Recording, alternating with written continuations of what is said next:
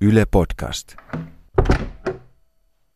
Suurimmalla osalla suomalaisista varmaan, ja ainakin proosakirjallisuuden ystävistä on jonkinlainen käsitys siitä, että mitä tarkoittaa koivuklapi proosa. Tämän koivuklapi proosan määritelmä menee jotenkin sillä tavalla, että, että se lause on tämmöistä lyhyttä, kirkasta ja mutkatonta. Ja vielä miesten kirjoittamaa, että pitäisi ennen kaikkea päteä suomalaisten mieskirjailijoiden kohdalla. No vähemmän puhutaan siitä, että oikeastaan tämmöistä oikein hyvää ja puhdasta ja suoraa koivuklapia on itse asiassa äärimmäisen vaikea löytää luonnosta. Tämä Pietari K. kävi täällä, eli Suomen Yleisradion kirjallisuuspodcast, ja nyt itse asiassa puhutaan yhdestä mun lempiaiheesta. Eli mä oon siis Pietari Kylmälä.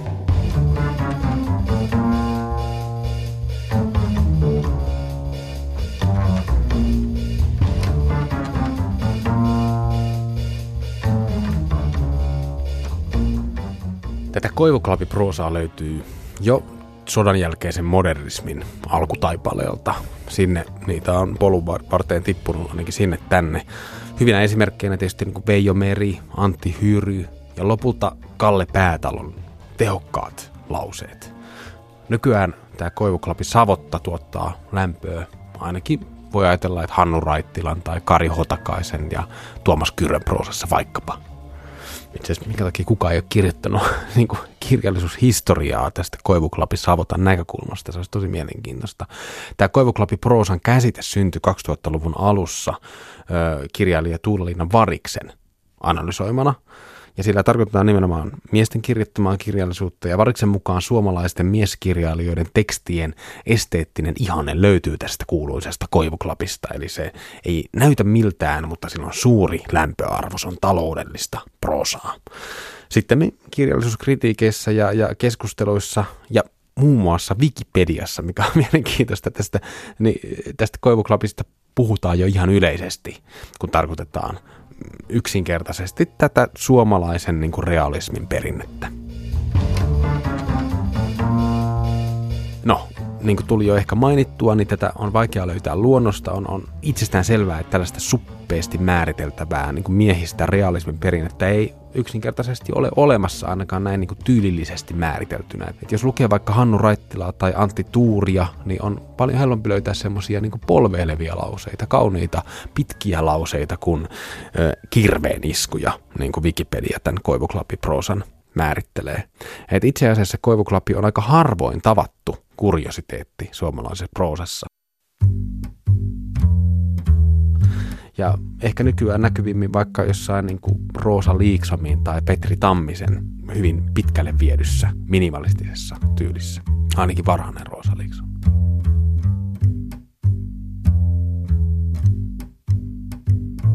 Ja vaikka tämä Koivuklapi Proosan käsite on suhteellisen laho, ikään kuin laho jo syntyessään, niin ei sen tietysti ole maatunut, se elää meidän kielessä. Mutta nyt mä haluaisin yrittää istuttaa tämän koivukapiproosan käsitteen vähän toisessa muodossa meidän suomen kieleen. Koivuklapeilla lämmitetään nimittäin myös suomalaista poliittista puhetta ja poliittisen historian kirjoitusta. Että jos Suomen historiasta haluaa sanoa jotain painavaa, kirkasta ja moniselitteistä, ikään kuin historian vaikeasti hahmotettavuuden vakavasti otetta, ottavaa, niin silloin kannattaa käyttää tämmöisiä kovia ja suuria lauseita. Isot päälauseet nimittäin lisää ennen kaikkea sen sanojan painoarvoa.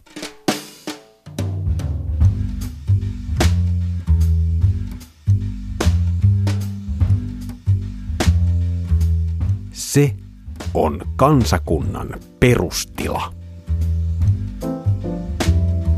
Tässä on tyypillinen klapilause. Ja tähän klapilauseeseen päättyy Paavo Haavikon teos Kansakunnan linja vuodelta 80. Ja tämä on oikein hyvä esimerkki siitä, että miten historialle ja sen tulkinnalle luodaan painoa. Jokaiselle sanalle luodaan painoa. Se on kansakunnan perustila. Tämän kansakunnan linjan viimeisillä sivuilla kuvataan toisen maailmansodan, sitä, miten toisen maailmansodan jälkeen Suomi ikään kuin löysi itsensä jälleen suurvallan vierestä ja samalla tasa, tasapainottelemassa kahden ryhmittymän välillä, eli idän ja lännen välillä. Tämä on perustila. Kansakunnan perustila oli tämän niin kuin Paasikiven ja Kekkosen käsitys siitä, että maantieteelliselle sijainnilleen Suomi ei oikein voi mitään. Ja, ja tämä on hyvä nimenomaan lausua selkeästi ja kiertelemättä. Kansakunnan perustila.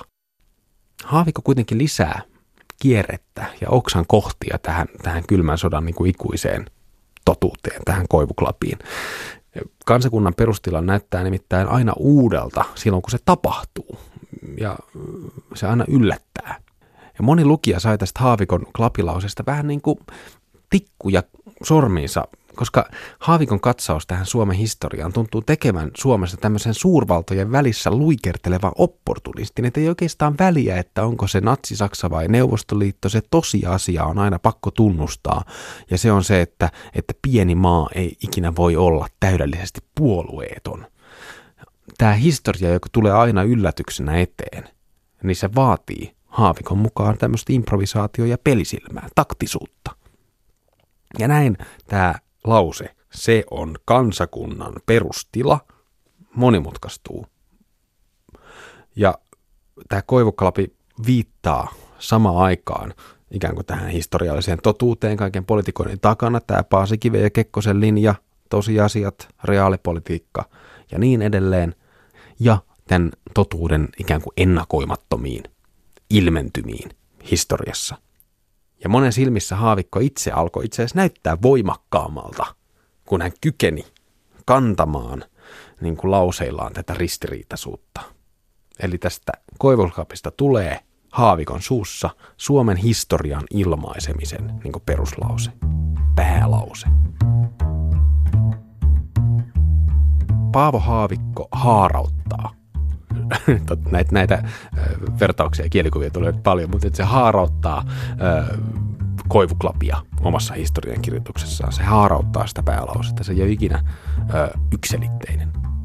No postmoderni kirjallisuus seurasi Haavikon esimerkkiä pitkin sitä alkanutta 80-lukua.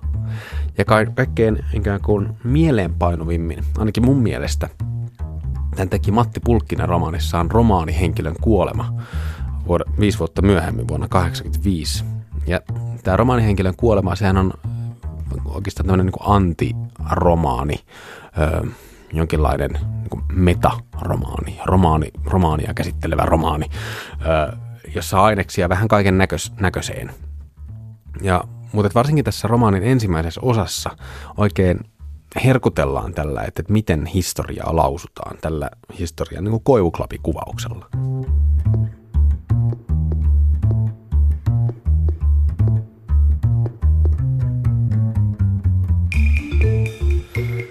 Romaanin ensimmäisessä jaksossa on tämmöinen pitkähkö keskustelu, jossa kaksi ruotsalaista kirjallisuuden opiskelijaa haastattelee tätä kirjailijaa, eli tämän kirjan päähenkilöä, sen romaanista.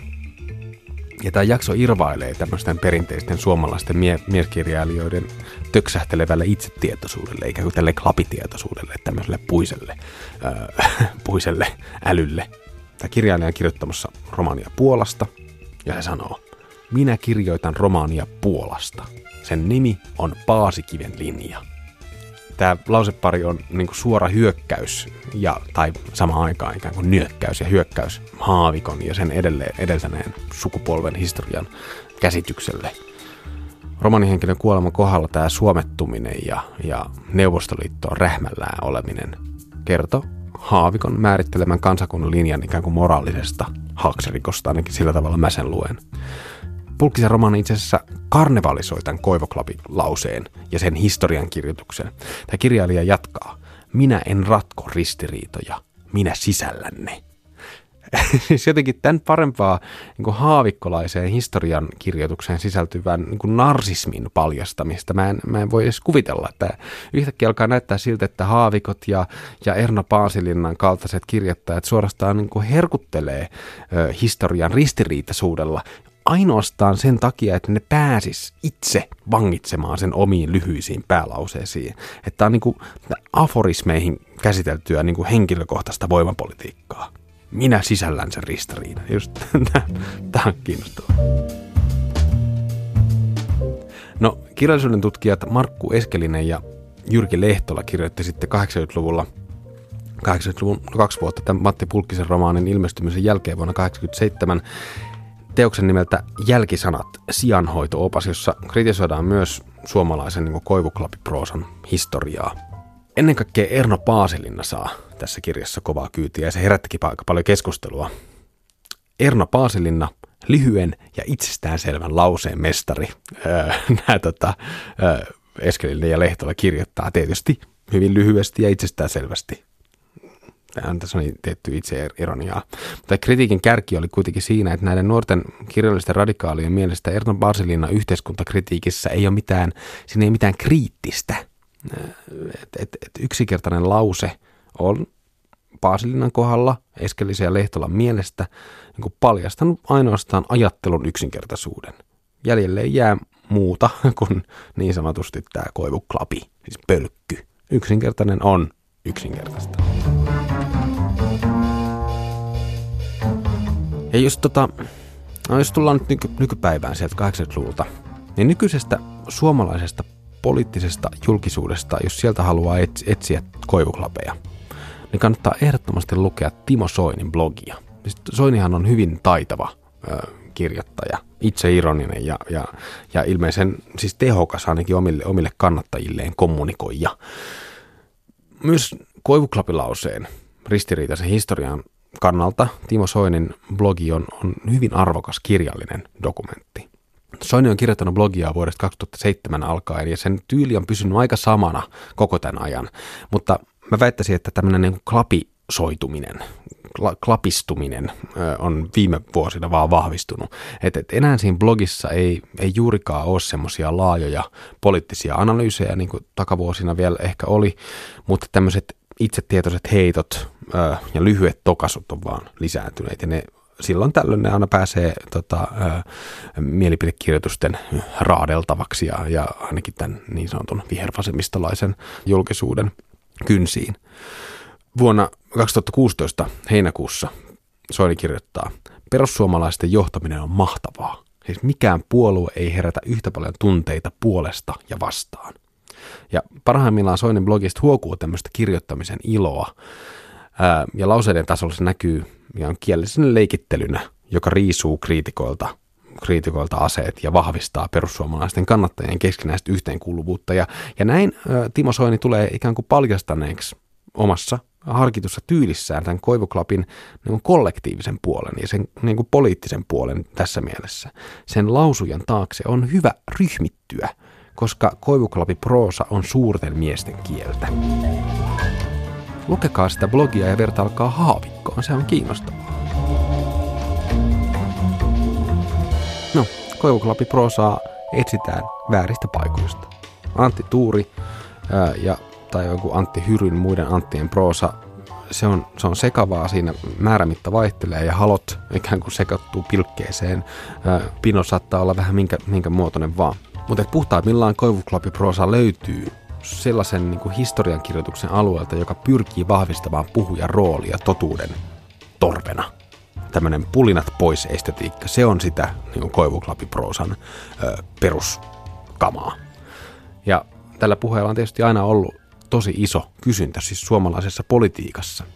Meidän kirjallisuudelle, siis suomalaiselle kirjallisuudelle, on usein haluttu sälyttää semmoista totuuden lausujan roolia tietysti oli kyse sitten vaikka Topeliuksen Maamme kirjan tämmöisistä kansallisista stereotypioista, johon uskottiin vielä mua, mun vanhempien niin sukupolven kouluopetuksessa, mikä on sekopäistä.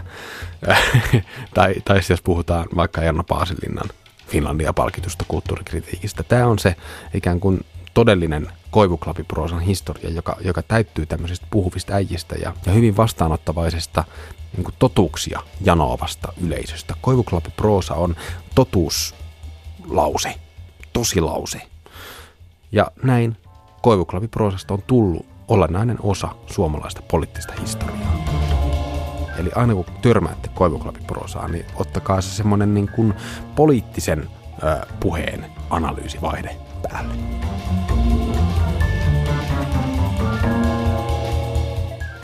Tämä oli Pietari Kookavi täällä. Mä oon Pietari Kylmälä. Ohjelma tuotti Sari Siekkinen. Käykää kuuntelemassa lisää jaksoja osoitteesta yle.fi kautta kirjojen Suomi.